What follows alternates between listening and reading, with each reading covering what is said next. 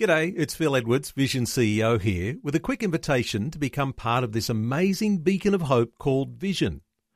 Together we can put our love into action to help people of all kinds build or rebuild their lives on the truth of God. Please consider the part you can play during our upcoming Visionathon appeal, remembering that it's your support that makes Vision possible, including this podcast. Life, culture, and current events from a biblical perspective. 2020 on Vision. Significant conversation coming over this next hour. I hope you can stay around. I think you'll glean not only one of those issues of our Australian history, but also the lessons that can be learned from that and what comes with strength of faith in Christ when you're facing a dreadful ordeal. It is an amazing story we're going to tell today of the Victorian school teacher who carries a message of renewed hope in a troubled world. And for those who were around in the 1970s, you might remember the famous story of the Faraday kidnappers who had escaped from prison and eventually kidnapped a teacher in a rural town, Faraday, in Victoria. Well, one of those two escapees tried it again some years later in 1977, this time bursting into a remote South Gippsland school and at gunpoint taking the school teacher and nine students hostage. The school teacher on duty that day at Wooreen State School was Rob Hunter. He was just 20 years old then, it was only his second week as a teacher at a small remote school in South Gippsland. The hostage drama sent shockwaves around Australia. Rob has recorded his story in the book that's entitled Day 9 at Wooreen, a true account of the crime that shocked Australia. Our privilege to have Rob Hunter on the line with us today. Hello, Rob. A special welcome along to 2020. Good morning. Good morning, Neil. Good morning, listeners. Hey, Rob. Uh, day nine at Wooreen. It took you 39 years after that mm. kidnapping ordeal to write your book. And no doubt these stories had been going around in your head. It's probably just as clear today as the memory has ever been. So I wonder if you can take us back to that day uh, when you were in class and you had uh, just a small number of students, remote school in Gippsland. Give us a little insight. Take us back to that day. Yeah, thanks, Neil. Um, yeah, it's it, it is very vivid in my mind in some respects, even though it was it's now 42 years ago. But yeah, it, it was my ninth day. Um, I was only 20 years of age, and we'd had um, eight very good days. I had nine children, um, three grade six children, a grade two grade fives, a grade four, a grade three, and two grade ones. And um, I thought I was uh, um, doing a pretty good job as a. In my first year out of teaching, I'd had three very good years of teacher training at um, Bendigo Teachers College. And uh, so this particular morning, everything had gone normal as uh, as could be. And then at ten thirty, I let the children out for recess and they came racing back inside seconds later saying, Mr. Hunter, Mr. Hunter, there's a man outside with a gun. And uh, yeah, that's where it started. And I went to the door and I was met by this balaclava hooded man, um, sweating profusely, um, puffing uh, as though he'd just run a 400 metre run and pointing a gun directly at my chest saying, Get back inside or I'll effing shoot you um, I did what he said, and uh, the children, you know, had already come back inside at this point, and um, we we sat down, we did what he said, and ultimately that we got taken away, uh, chained. Uh, we were chained up initially, uh, all of us, ten of us in a row, in a chart with chains, and then um, driven away from the school. Um, at breakneck breakneck speed along a, a dirt road called the called the Grand Ridge Road, which follows the Strzelecki Ranges in that part of South Gippsland. And I'm I've actually been separated now by um, I, I was put in the, the front of the vehicle, blindfolded, gagged, uh, hands tied behind my back, on the floor of this utility, and the nine children are with their chains still in the back. And we got driven for around about two hours, and uh, and that was pretty pretty horrific until um, the un, an unprecedented thing took place, which was a God a God um, in, God's intervention, really. Rob, intervention. we'll get to that in just a few moments, but let me just take you back to the classroom for a moment. Yep. Because yep. the man outside carrying the gun, in those days, and we're talking about the 1970s, farmers everywhere carried guns. So in those days, the man at the door, though, wasn't a farmer. He was wearing the balaclava, as you say, and uh, and uh, you know, no, uh, not uh, putting any sort of uh, issue with, uh, with the colouring on the balaclava, but it was a Collingwood football beanie. I mean, I, do you do you get a laugh when you say that when you when you're telling your story? yeah, well. Um yeah, I, I personally barrack for Geelong, and Collingwood is, is one of those teams which um, you either love or you or you don't. And uh, I'm not particularly fond of Collingwood, so yeah, it wasn't significant in a way, but but yes, it's it's sort of comical now thinking back on it. Yes. Do you still hear from the students who were kidnapped with you on that day? Then they were only children. They went through all of this ordeal at the same time, and we can get to some of the things that they went through. But do they still have a sort of rapport with you? You have a special connection because you went through that ordeal together? Yes, it's, it's a fascinating scenario, really, how that's unfolded. For, for 39 years, um, we, we didn't have uh, contact. I, I, finished a year teaching at that school um, with five of those nine children only. The four of the eldest went into the to Leongatha to the nearest uh, school, getting ready for a high school. The, the four of the eldest went in there. So I, I finished the year with five only. Um, but after the year, I didn't stay close to um, all of the children. I did keep in contact with one family who moved um, into northern Victoria, where I'd moved uh, to as well. But um, no, we hadn't we had not kept in any contact until I realised, okay, it's time to write this book. Um, well, that in itself came about by one of the grade six students who was then a 48 year old girl, a, a, woman who came to visit me to say thank you. Um, around about 38 years after the event, uh, she hadn't seen me since the the rescue, um, and uh, yeah, she she'd she'd been burdened, I think, um, and encouraged by a series of events to to um, chase me up, and which she did, and we had this very special meeting where she just said thank you. And no doubt for her, that may have been quite, uh, people use that terminology, cathartic, a little bit therapeutic, having heard you tell the story of your own trauma uh, because undoubtedly she would be able to empathize with you in the things that you'd gone through. Let's come back to just some of the things that were going on when you're confronted by a gunman. You mentioned he pointed the gun at your chest. Mm. And, and, of course, it's a gun in the hands of an escaped prisoner, which you didn't know at the time. But uh, what's it like having a gun pointed right at your chest and being threatened that do what I say or I'm going to kill you. Mm, yeah. Yeah, well, it was a revolver gun, which was significant. It wasn't a rifle or a shotgun, it was a revolver, uh, um, which looked to me like it was a Dinkum gun. Um, and I assumed that it was loaded, and um, I, actually, I don't think I ever at any stage didn't think it was loaded. I thought the whole thing was very serious. And so that gun, that gun had a lot of clout, I suppose.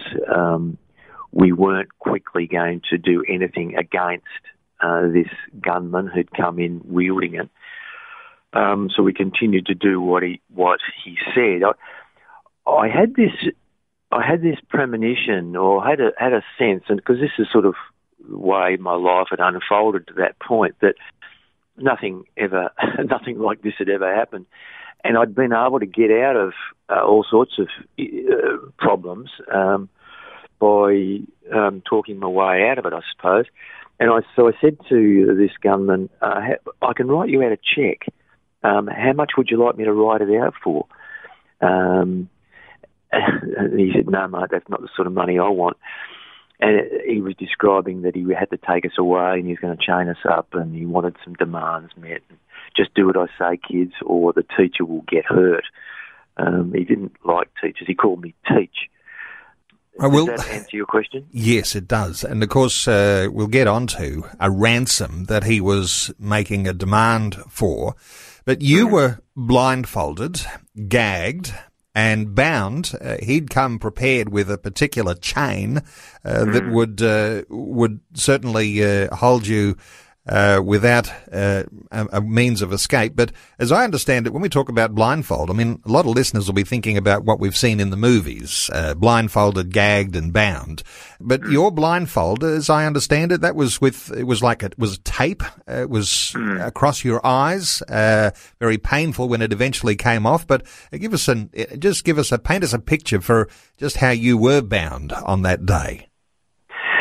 Yeah, so initially we were the ten of us were um, in chains, and then uh, he he left us momentarily in the classroom, um, chained to the wall, and he had to go and get his vehicle.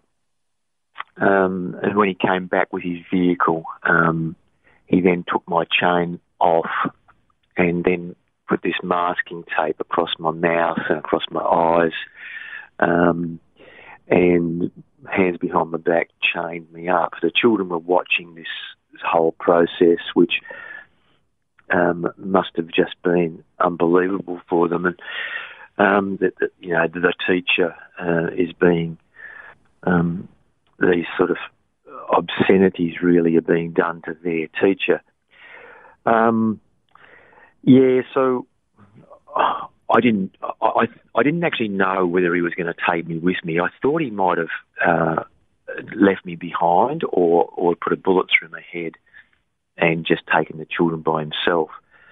Um, but I, I don't. As it sort of as I thought about it afterwards, I realised well he didn't actually want to leave a trail of, of destruction. He left a, a note on the door, gone on a nature study trip, be back in one hour, which was quite a smart note so that anybody who turned up um, would give him an extra hour at least, um, or anyone anyone who turned up thought, okay, well, I, I won't come back until half past three and pick the kids up then, sort of thing, you know. Um, so, yeah, there was a few few things like that that were, it was very well planned.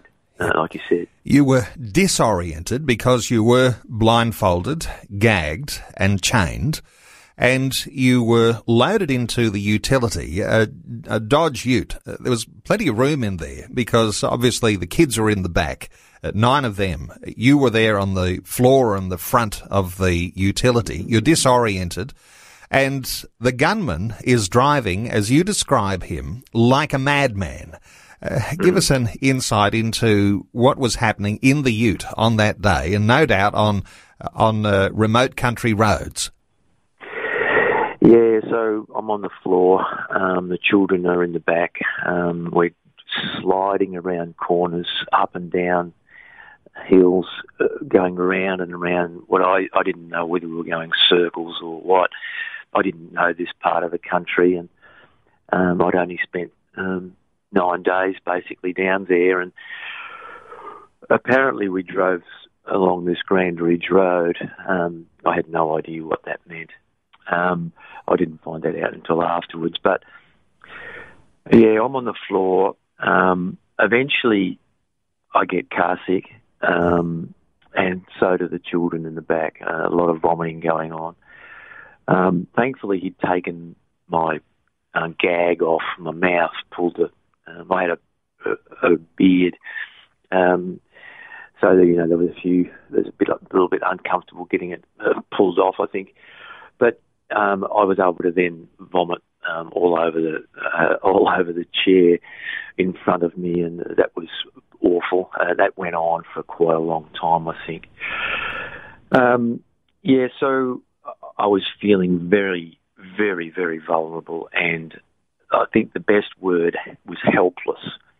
Um, nine children in the back crying, vomiting, um, myself vomiting, having no idea where on earth I was.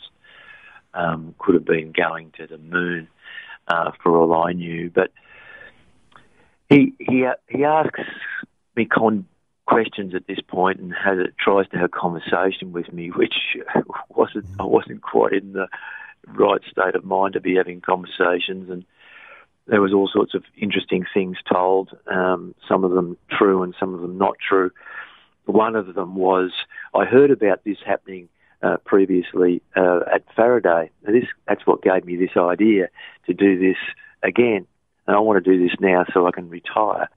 Do you think I'll get um, uh, forty thousand dollars for uh, for a ransom for you?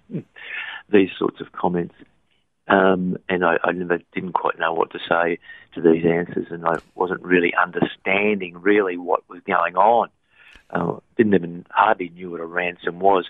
The closest I understood to being a ransom was that Jesus had paid, uh, as a young fellow growing up as a uh, in a Christian family and in a church. I, I knew about a ransom from a from a Christian point of view that Jesus had paid our ransom, and I wasn't 100% certain what a ransom was being taken away demanding a ransom. Well, you're um, taking us into real confusion that happens when you are disoriented. In fact, car sickness, and any of us that have experienced car sickness know just how uh, dreadful that can be. And, and apologies to some listeners as we're getting quite graphic about uh, what happened on that day, but it's all for a good purpose as we talk about what it is to go through a traumatic experience as Rob Hunter has done. And he's written about this in a book called Day Nine at Wooreen, a true account of the crime that shocked Australia. We're going to continue our conversation in just a few moments. Visions 2020 with Neil Johnson, a biblical perspective on life, culture, and current events. We're talking about today how you might find health after hurt. Our special guest is Rob Hunter. Rob's written a book called Day Nine at Wooreen, a true account of the crime that shocked Australia. And as we've been hearing, back in the early 1970s, uh, when Rob at gunpoint was, he was, uh, blindfolded, gagged, bound, and forced onto the floor of a utility, nine children who were in his care at that small uh, Victorian school, uh, loaded into the back of the vehicle too, and disoriented, car sick, dehydrated, screaming, vomiting. And as we tell some of those gory details, gruesome details about what it is to undergo trauma, uh, Rob, let me just take you to if that wasn't bad enough, uh, with the gunman driving like a madman, eventually crashing the ute. Take us through the experience of actually then, as sick as you were, uh, going through the crash. Mm, yeah, good, Neil. Um, yeah, so two hours, I suppose, we'd been driving. Uh, we had stopped briefly at a little town called Mirboo North to post the ransom note and then continued on our way. And occasionally we'd pass a vehicle. Um, and I reckon one or two of them had been trucks because I could hear the, the loud noise of a of a of a truck.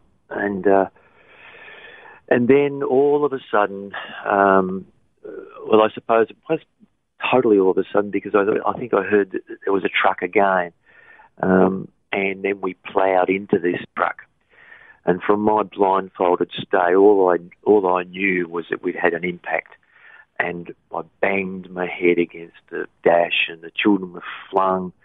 Uh, I banged then my head, my shoulder against the door, and um, and uh, our kidnapper um, is uh, swearing and cursing, um, logging trucks, um, and he can't get out of his vehicle. Eventually, we come to a stop. The, the, the, the impact uh, as we ploughed into the back of this uh, logging truck pushed us backwards. And I hear one of the children at the back saying, Hold still, guys, don't move, or we're going to go over the edge. And uh, I didn't know what that was all about, but at that point, uh, the, our kidnapper can't get out of the vehicle because um, it's smashed up so much. Um, he eventually was able to wind the window down and um, jump out, and he then kidnaps these two men that are in this truck. And that truck, uh, this becomes a game changer for this whole thing because up to this point, um, the kidnapper had had everything on his terms. Um, everything had sort of gone according to plan to his um, his plans, and but now this was the intervention. Um, this was a God-given intervention, and I didn't know about this really until I started writing the book and and reconnected with that with that truck driver. His name was Robin Smith, and he became not then, but um, the next day he became the hero. Let's so, talk yeah, about, about, let's talk about what happened, uh, of course, uh, with those two men uh, from the truck being kidnapped. And you say this was a game changer. And as you reflect on the experience of that day, going through the accident, and there you were, even precariously close to the edge of a cliff, a 60 or 80 metre drop at the cliff edge there. When you were a young man, just 20 years of age, these children in your care, and at this time, you were a young Christian man. I wonder how you reflect on faith in an experience like this, Rob. What happens to your thoughts about where is God when you really need Him and uh, all of these dreadful things are happening? I wonder if you reflect on uh, how you were even thinking around that time or reflections that you've had uh, since that time. Yeah, yeah. Yeah, so I reflect on those things as I've as in the book, uh, day nine at Wooreen, where was God at that moment? Where are my friends? Where's my family? Where's my support? These two men actually become a gift uh, because I'm able to. I get we end up getting chained together. These three men, the chains taken off the children, and there's a relief because I've got a mate. Um, I've got two mates um, two blokes who I think, okay, beauty, uh, I'm, I'm, I'm not by myself here. Uh, I'm not quite so vulnerable. Up to this point, I really thought that I might have been shoved out of the vehicle uh, with either a bullet or or just left for dead. Um, but so these blokes become a great comfort. It's a funny thing. All so much of what has happened went over my head. Um, the element of surprise, not really knowing where I was. I prayed.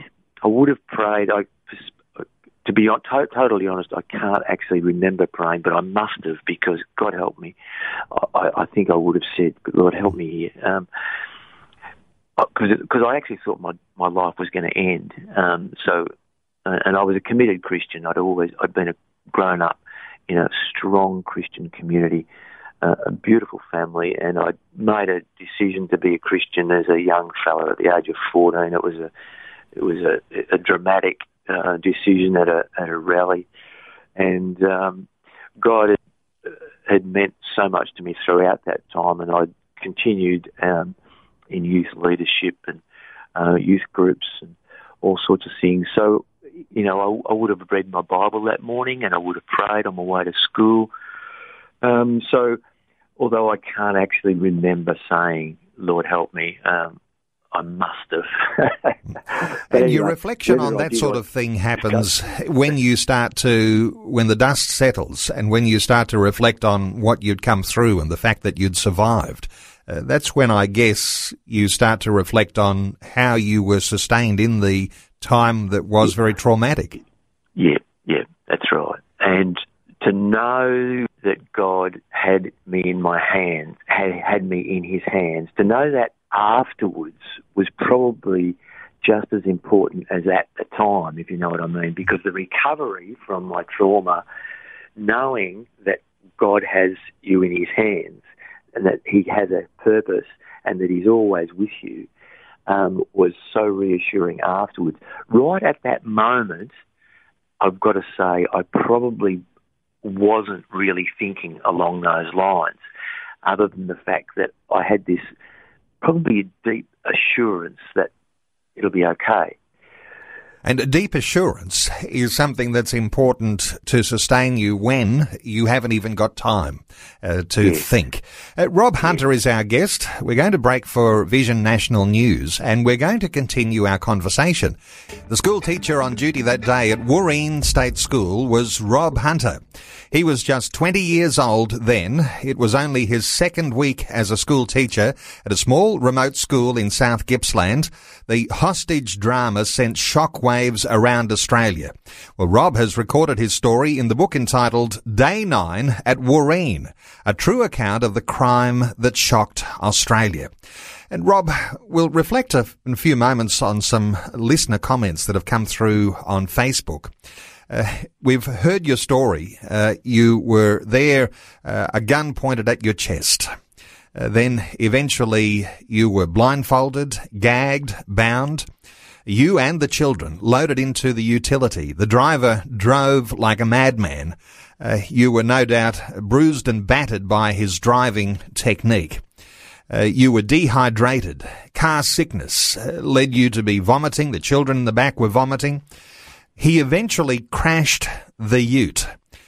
And of course, we could get to a point where we hear of his demands as a ransom to let you go. You were held for a number of weeks.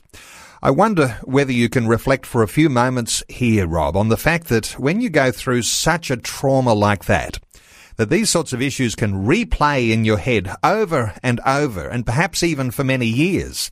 Uh, what are your thoughts about how trauma affects you after the event when you've been there and you've done that, but it still doesn't seem to go away? Yeah, good, Neil. Yeah, so trauma is um, well diagnosed these days, and it wasn't in 1977. There was no such thing as post-traumatic stress disorder. Um, but yes, I had probably not a serious case of it, but I certainly had a case of it. Flashbacks, um, lots of, recurring thoughts, um, nagging thoughts, I suppose. Um, and I think one of the one of the biggest um, temptations, perhaps, or worries or cons- um, problems for me, may have become uh, self-absorption, um, becoming self totally absorbed by what's happened, you know, and um, wallowing in your own uh, mess or hurt. Um, and the beauty about uh, the Christian gospel is that if you follow God's ways, uh, there's some really healthy principles which you're able to, to follow. Um, it, the Bible doesn't talk about them as being, um, you know, health after hurt or you know remedies for post-traumatic stress disorder, but but nevertheless they are there. Um, and so, as a Christian, without knowing it, really, I followed those principles. Um, and perhaps the most significant one is uh, forgiveness. Um, not holding on to a grudge, not wanting, not not harbouring uh, resentment and reliving it with a, a, vengeful, angry attitude, letting go, letting go. And I love being able to describe the um, the image of those chains that had been around my wrist. If I didn't forgive, I would have been dragging that character around with me for the rest of my life with those chains. But forgiveness unlocked the chain and I was free to move on. Uh, we've got some uh, comments that have come through on Facebook, and I'll just let listeners know. Facebook.com forward slash Vision Radio. There's a post you can respond to today. Penny says it took several years to recover after going through a robbery, and I would once a year have the fear of going to sleep and not waking up. Also, the fear of going to new places, large crowds, and places where I just didn't feel safe. The one counselling session I went to was no help. Finally, prayer counselling allowed me to deal with it, and then I was able to move on and take the fear out of my life. And I'm planning to live a long life now with God in control. I wonder whether you've got some thoughts for Penny and the way that she's dealt with going through a robbery. Yeah, yeah. Well, well said, Penny. Um, Penny's probably nailed it. Um, well, God's help Penny nail it. Yeah, one of the things that Penny said there was allowing God's love. Um, she mightn't have been able to. She mightn't have used these exact words, but God's love casts out all fear, and going, entering into His presence, and and allowing yourself to bathe. I like to use that word or bask in His in His love and His presence, and just have it flood over you is so healing. Um, yeah, so that's that's that's good, and and it's such a reality. These things that hang around um, and continue to come back uh, and haunt us, um, and they will haunt us if um, if we allow them to. But God's given us the tools to be able to deal with it. Good Rob, another comment here from Nanda Rico, who says, You definitely can recover. It takes time and willingness to let God into every area. I still find I act or react to a situation from past trauma, but the more I give it to God, the less the grip it has on me. So uh, I wonder whether you've got a comment for Nanda in that in that context. Yeah, yeah, that sounds good too, Nanda. Yeah, well, um, giving it to, giving it over to God is is sometimes more easily said than done, isn't it? Um, and what does that exactly mean? I mentioned forgiveness. I think the other one that that makes so much sense to me is focusing your, our mind on gratitude, on thankfulness, um, choosing to be thankful for whatever it is. Now, I, I guess for me with this kidnapping, I wasn't thankful for the kidnapping as a whole, but there were so many little things in it that I could be thankful. I was so thankful for the timing of the accident. The accident was obviously, from my point of view, a God ordained moment that allowed things to change. The, the driver of that truck becomes the hero and risks his life to save us. The police were awesome. So, you know, I focused on these things and um, and I can remember praying and saying, God, thank you, thank you, thank you for these things, thank you. And that sort of training our mind to think of things in the way God would want us to, I think.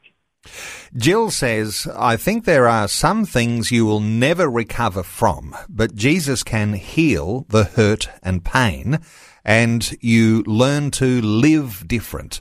Uh, what are your thoughts for Jill? I'm not exactly sure what to say to Jill, but I guess the other part of of my my following God's principles is continuing to live out of a place of of love. Don't know how many times in the Bible Jesus tells us, or Paul tells us, or the Bible tells us to reach out in love. Love one another as I have loved you. Love, love, love, love, love. It's just a repeated theme. Go out of your way to give and be kind and be considerate and thoughtful and helpful to those around us. And the the therapeutic qualities of of just doing that is so is so healing. Just recently, I remember feeling a little bit down about about something one day, and I can and I reached out to somebody and was kind and thought, oh, hang on, I'd forgotten about my downer. Everything's good. I've just been able to bless somebody and they've given me good feedback and um, who cares about the downer sort of thing, you know. So when you reach out to other people, you get over yourself and um, it's so healthy. Let's come back to the story here, Rob. And there's lots of comments on Facebook, and you might even like to respond to some of those yourself perhaps later on today. But let's come back to the story here and what was unfolding because the gunman wanted a ransom.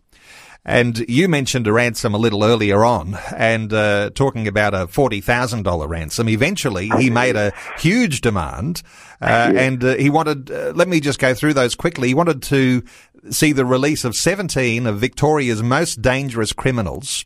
He wanted an arsenal of weapons, $7 million in US currency, 100 kilos of cocaine, 100 kilos of heroin, and a late model car with a full tank of petrol. I mean, I can hear that, uh, that little bit of uh, enjoyment in your voice as you actually hear of what those uh, very unrealistic demands were.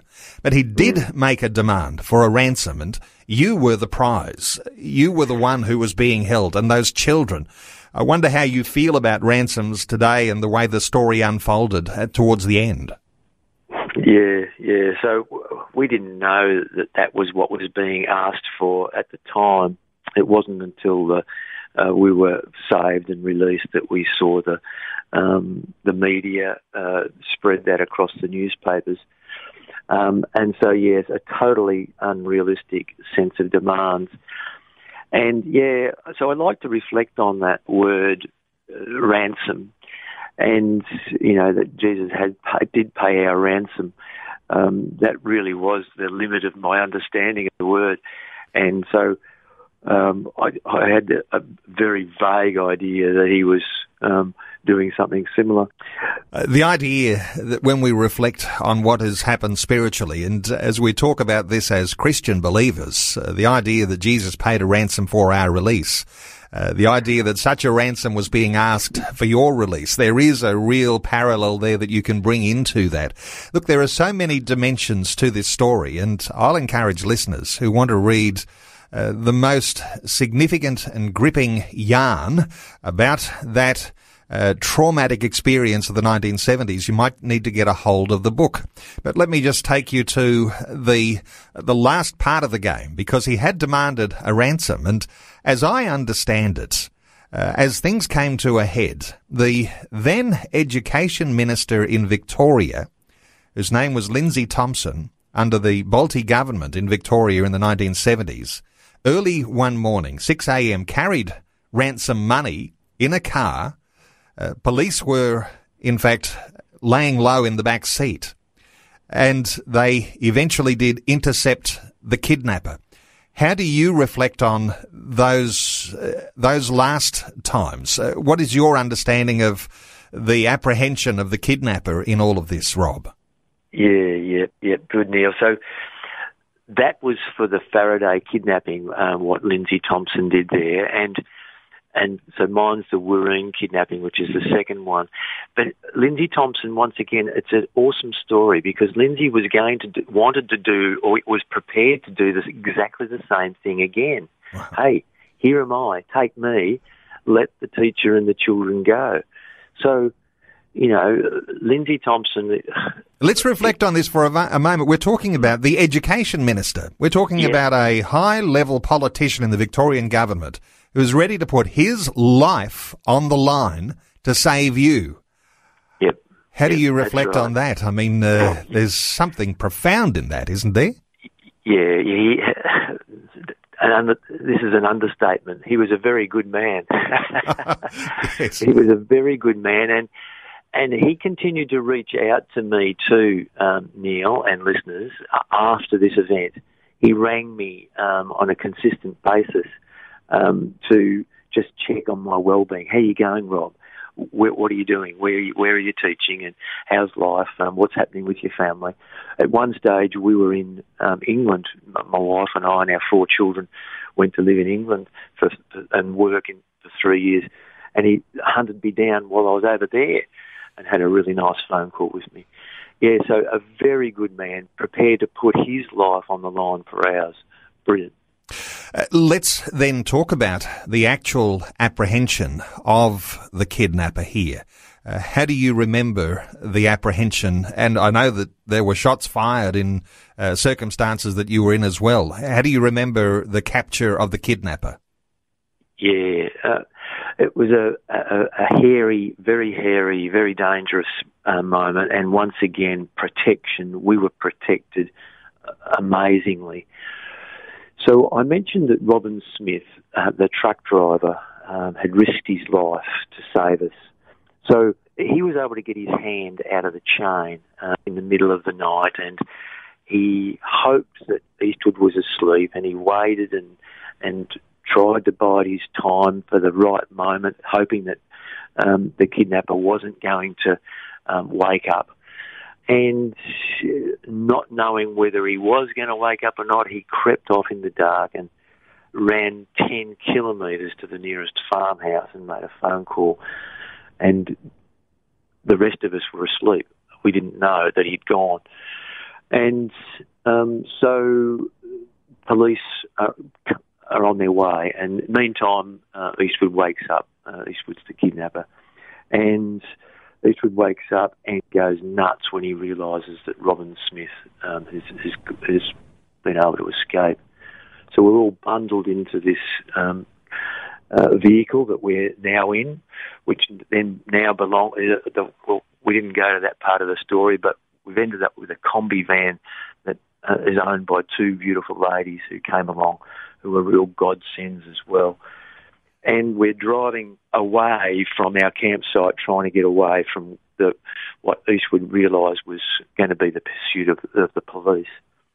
And we ended up on the South Gippsland Highway, and uh, he actually un- unknowingly drove into a hornet's nest of police. And there's this high speed chase along the South Gippsland Highway with shots being exchanged between Eastwood and the, the pursuing police. Eventually, our tyre, our back left right tyre is shot out, and we can't go any further, and, and he surrenders. Wow. Yeah. Okay. And he was eventually sentenced to 21 years in prison with a minimum of 18. He was released in 1993. Uh, any word on uh, where he is these days? Uh, is he still alive? Do you know? Have you followed? Have you sought to follow what's happened to him? Yeah, I, have taken um, some interest in, in his well-being, and I like to think that he's a reformed man. He's changed his name, um, become a, a new identity, it seems, and there's been stories of. Um, uh, some good, encouraging stories, but there's been some other stories as well. He did, he did do some silly things and got in trouble with police again, but he hasn't been heard of now for a good 15 years or so, I think. So I'm hopeful um, that, that, that he's a, um, a reformed man. Mm. We've just got a couple of minutes remaining for our conversation, and just to take us into what we had been talking about Uh, today, this idea of health after hurt. And a lot of listeners will have gone through their own trauma. And I have doubts as to whether anyone's gone through the sort of trauma that you're describing to us today. But I know you say in your book, the key is to let go of your anger towards the kidnapper to reject the desire for revenge. And you were saying that forgiveness is really a key element here. And that, of course, comes down to our appreciation, our understanding of what our Christian faith brings to the fore as to how we actually stay sane, how we stay healthy when we're facing dreadful circumstances. Uh, for people who've gone through uh, their own traumatic experiences. What's your word of encouragement to them, uh, Rob, as they're listening into our conversation today? Yeah, good, Neil. Um, forgiving is not saying it's okay. Forgiving is not saying it's all right, mate. Whatever you did, um, don't worry about it. Um, it's not okay. It wasn't okay. It was. It was never okay. Uh, it was, in fact, it was despicable and not acceptable. Um, forgiveness is not saying uh, you'll forget about it because um, you won't ever forget about it. That that'll um, won't go away totally. And it's not saying that you've got to be best mates. Um, in a, in a marriage relationship or a close um, relationship, that's a different story. Um, but in a situation like this, for, with somebody who does something despicable, um, you know, you're not expected to become besties at all. So that's sort of the, you know, forgiveness is not those sort of things, but forgiveness is um, letting go of that right, if you like, uh, for revenge.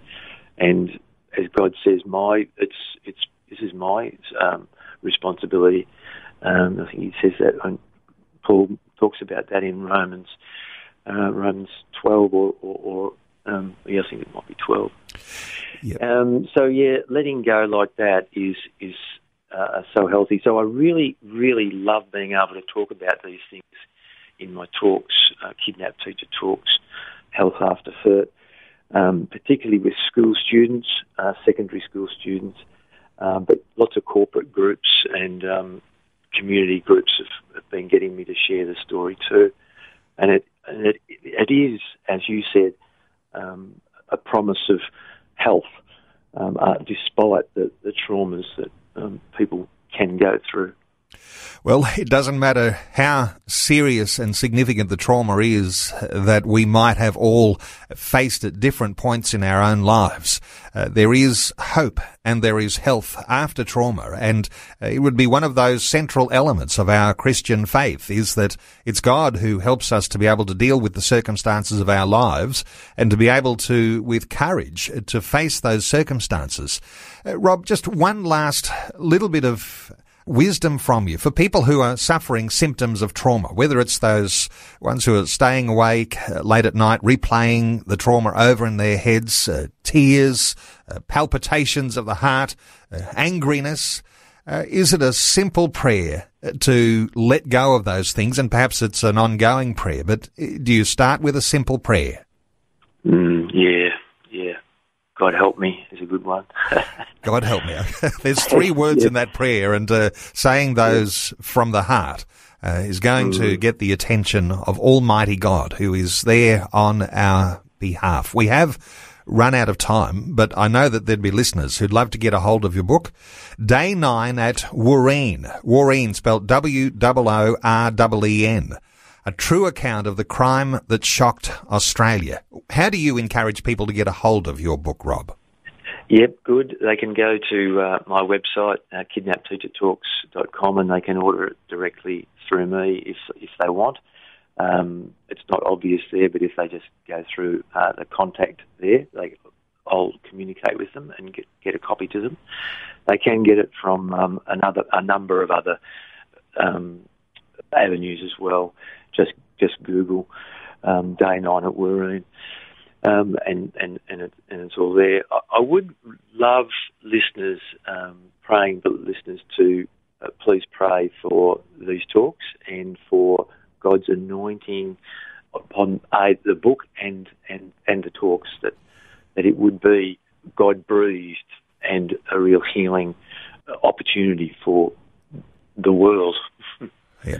KidnappedTeacherTalks.com uh, to have that connection with Rob Hunter, our guest today, and uh, quite an historic conversation I think we're having as you reflect on uh, what was a crime that did shock Australia. Rob Hunter, I want to thank you so much for taking some time to share your thoughts and your heart with us today on 2020.